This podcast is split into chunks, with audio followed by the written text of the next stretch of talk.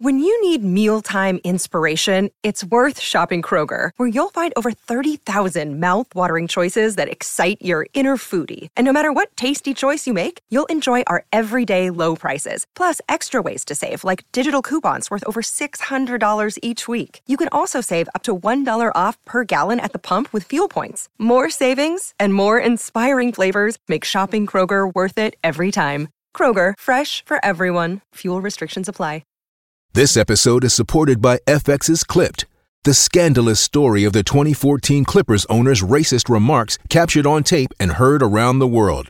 The series charts the tape's impact on a dysfunctional basketball organization striving to win against their reputation as the most cursed team in the league. Starring Laurence Fishburne, Jacki Weaver, Cleopatra Coleman, and Ed O'Neill. FX's Clipped, streaming June 4th, only on Hulu.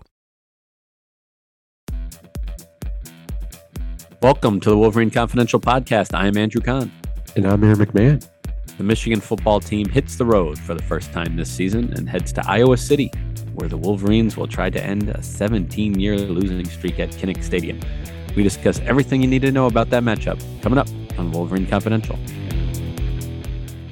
Hey, Aaron, good to be talking with you here Thursday morning, September 29th, about 48 hours before kickoff uh, at Kinnick and and right away my intro was a bit misleading. I mean it is it is a 17 year losing streak um, a 17 year drought at least in iowa city for the wolverines. Michigan has in fact not won there since 2005 but it's four games. It's not 17 or even you know eight.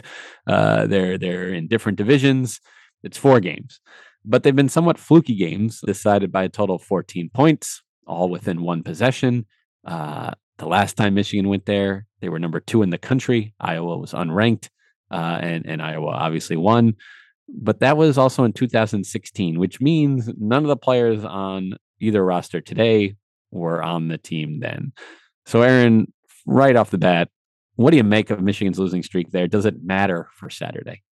Close, fluky games are like what Iowa wants to play, right? So it makes mm-hmm. total sense. Um, in, in, terms of yeah, the losing streak, I, I don't think it really matters in this situation just because none of the players on the roster were in that game.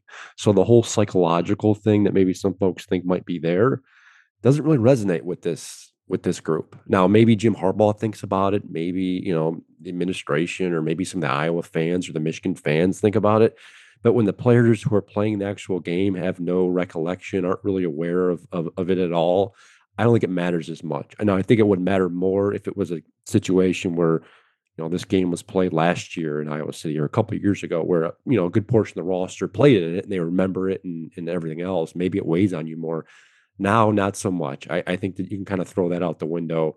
Um, now, the the fact that these games in Iowa City have been close and are typically lower scoring and tend to play more toward Iowa could could glean something into Saturday, maybe how you think the game ends up, or you know the result is the you know the, the score range. Mm-hmm. Um, but no, I, I, don't think it really matters much, especially when the, so many of these guys, in fact, no one on this roster played in that game or was even on the team in 2016 when this game was played. I think the bigger factor is that it's just their first road game period. So it's you know it's the first road game, um, you know, for any freshman on the roster, anyone who didn't really play much last year you know didn't get in a game say uh, on the road uh jj mccarthy as you know he's he's played in games in you know east lansing. He played in you know the orange bowl. That wasn't a road game but still away from home. But he's starting. He's going to be playing you know presumably the whole game. Uh so that that part's a little different. And and while we're on the topic of mccarthy uh let, us talk about what we learned this week. And we can start with the quarterbacks.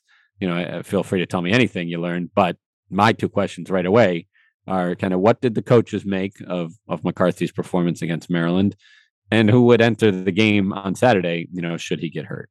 Yeah, they seem satisfied with it. You know, Jim Harbaugh and Matt Weiss, Michigan's quarterbacks coach, co-OC, were were both you know spoke to the media this week, and they had good things to say. And, and that's typically how it goes, especially with Jim. He's not one to criticize his quarterbacks in public.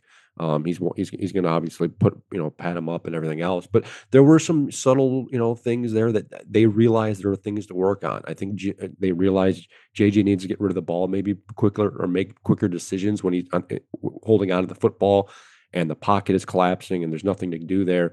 And then the fumble thing. I think that's been a I think the point of emphasis now with him. I think they acknowledge that. You know, we saw him fumble issues last year. We saw him fumble the football twice on Saturday against Maryland. Now, luckily for Michigan, they got on top of those so they didn't end up in turnovers or become destructive. Um, but you, you got to really avoid those situations, especially against an Iowa team that, again, thrives on turnovers and thrives with its defense. So, um, you know, JJ, I, I think they're happy with where he's at. They acknowledge their their improvements that need to be made. Now, whether those can happen in one game remains to be seen. I, I think it's going to take some time for him just because he's got to play more. He's got to get more reps. I think the more and, the more he plays, I think the better he'll get. Um, as for the quarterback situation behind him, mm-hmm.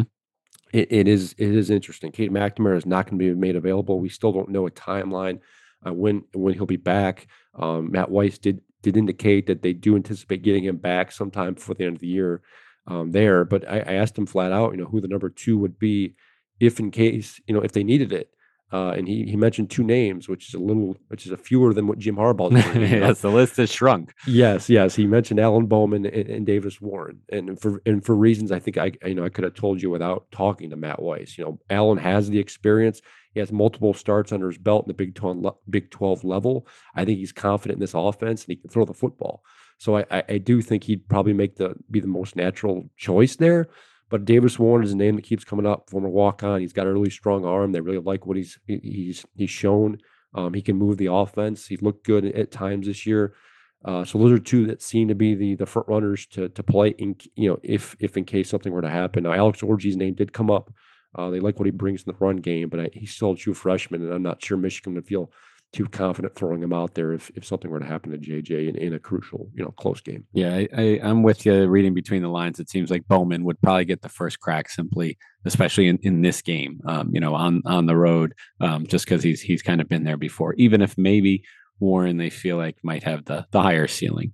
Um, but of course, Michigan fans hope, hoping it doesn't come to that. Uh, what else did we get this week, especially you know on the on the injury front? Donovan Edwards, uh, you know, has not played in a couple weeks now, and Nikhai Hill-Green has he played at all this season? I mean, that's someone that's supposed to be a you know kind of key player in the middle of this defense, and hasn't even been on the field yet. I'm not sure it's necessarily affected Michigan's defense too much, but but still, that's a name to watch, and, and Edwards in particular, given you know the the kind of burden that that Corum had to shoulder last week. Yeah, we we didn't learn too much this week. It, you know, Jim did say we'll see on Donovan Edwards, which I think is a better sign than what he gave last week and just not acknowledging it at all.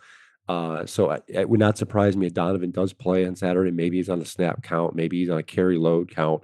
Um, but I think something is better than nothing because you just can't keep running Blake Corum, you know, 25, 30 carries a game. And, that, and that's just not realistic. It's not sustainable. And that's where you open things up to injury and, and, and everything else. And that's the last thing I think you want from Michigan's run game perspective is Blake suffering another injury? Because after that, as we've seen, um, their depth isn't isn't too great there. CJ Stokes, they liked, and obviously through the non-conference schedule, he gets his first carry against Maryland and fumbles. So you, you got to think that's weighing on him mentally. It probably is going to give Michigan's coaching staff pause about throwing him in there. As you saw, eh, you know, after the fumble, he didn't go back in.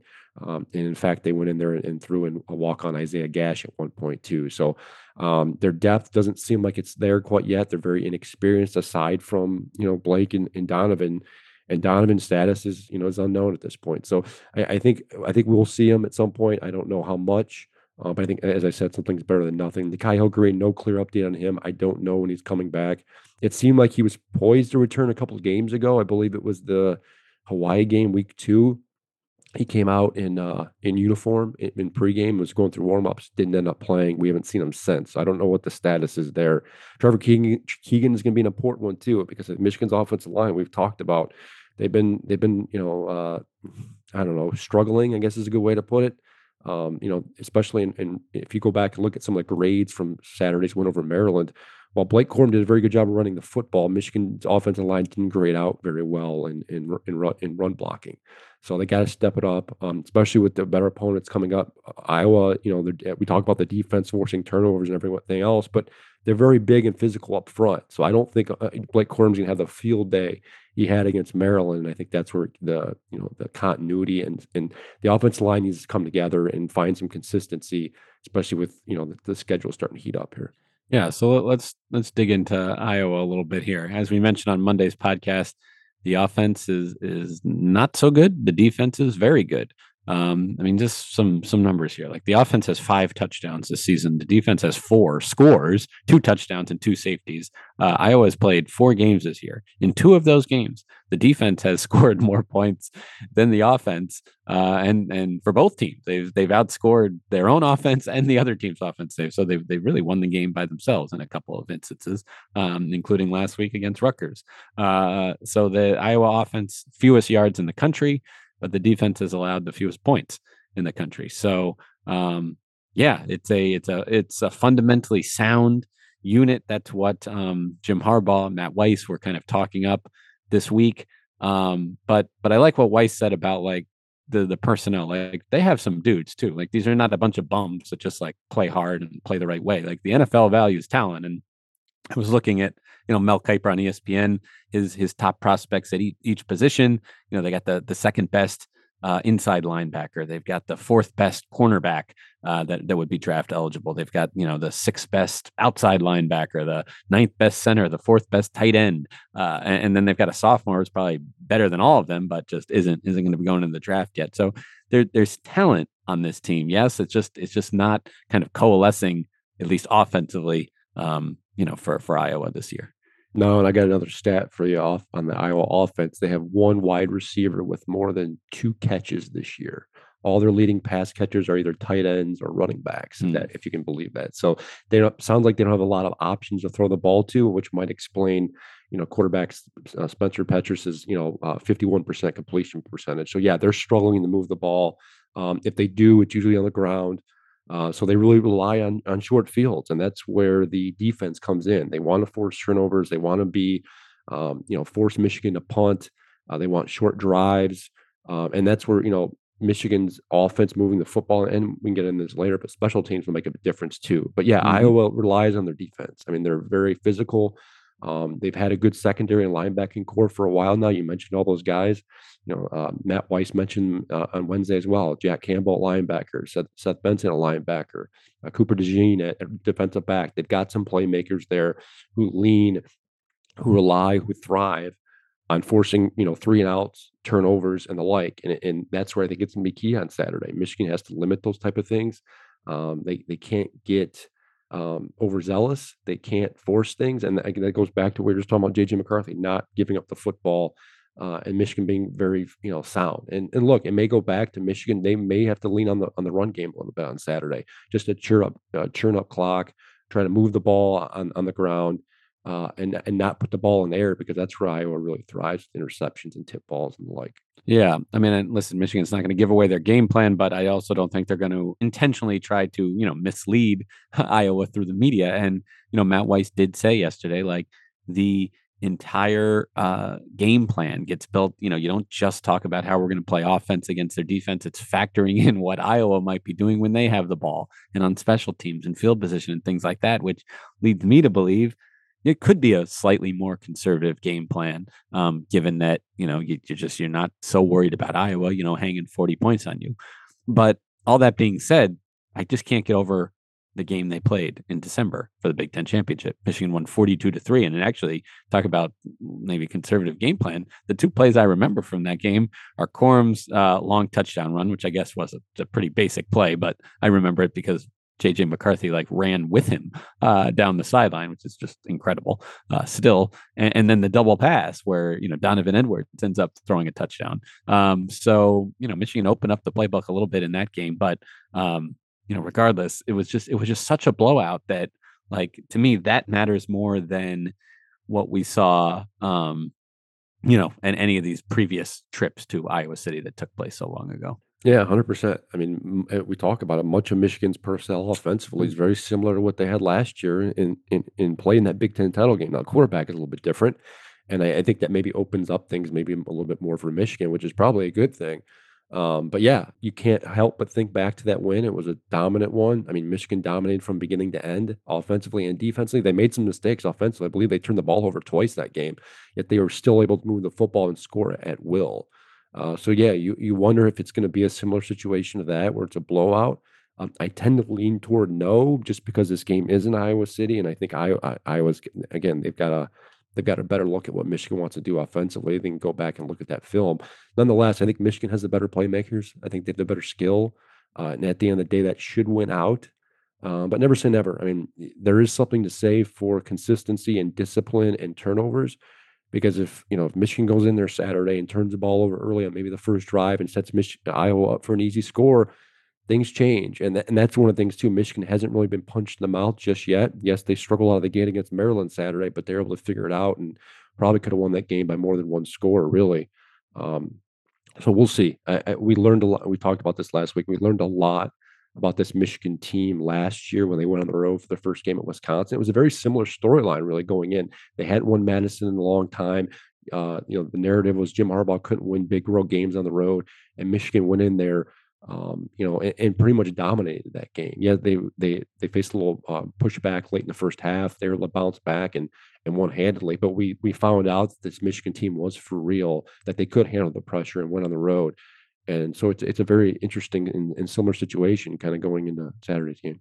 Yeah, I mean, listen, it's not like Iowa's invincible at home. They lost uh, to Purdue there last year. I'll throw out 2020, no fans, but they lost to Penn State in, in 2019. They lost, you know, two games in in 2018. So listen, this is a this is a top five Michigan team coming to town, and I just I just don't think that Iowa their their ceiling is just too low offensively to kind of keep up with a team like Michigan. Michigan's probably not going to score 42 points in this game, but I think they get to they crack 20 and I'm not I'm not sure I see I see Iowa getting there unless Michigan really helps them out. Um, and then that'll that'll be the key to the game. I mean, that'll be the key that Michigan can avoid those backbreaking mistakes, you know, on special teams or turning it over that uh, you know, that just give Iowa um, you know, the ball at at with great field position because um, that that's what I was trying to do. They've got a great punter, um, you know, reliable special teams returners and and um, you know kickers and all that. Uh, that they're just going to try to you know move the field 5 10 15 yards at a time until eventually they don't even they don't even need to really put together a drive to to at least get points um I mean that that's at least how I see see this game playing out. Yeah, you're probably right. But let me read this, and this is probably going to scare some Michigan fans. Iowa's last six home games against AP top five teams. They've won five of the last six. 2008, they beat a number three ranked Penn State team by a point. 2010, they beat a number five ranked Michigan State team by 31. 2016, they beat the number two. Uh, Michigan was second ranked in the country, beat them by a point. Lost to Penn State in 2017 but they turned around and beat a number three ranked Ohio State team, and then la- and then you mentioned 2021 last year beating uh, Penn State by three. So uh, Jim Harbaugh called uh, Kinnick Stadium the place where top five teams go to die. I don't know if he saw that list or that stat or whatever the case may be, but it's in in a way true. Iowa seems to play up for these games, um, and I think their their their game plan and how they like to play plays well into these situations. So I don't think this is going to certainly be a, a steamroll. I, I, don't think this ends up being a blowout like we saw in the Big Ten title game. But I, I, as, as I said, I do think this Michigan team has enough to do it. They have enough talent to do it. I think they're they have an upgrade at quarterback. The key is just not turning the ball over and not making too many mistakes. And if you can limit the mistakes, um, I, I, think they should they should you know coast to victory. I would say.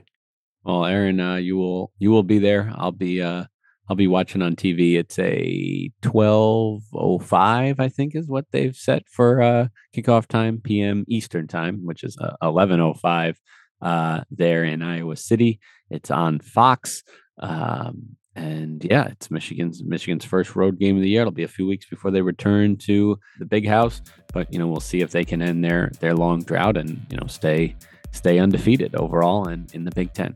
We'll have plenty more coverage on mlive.com slash Wolverines throughout the week. Thanks for listening.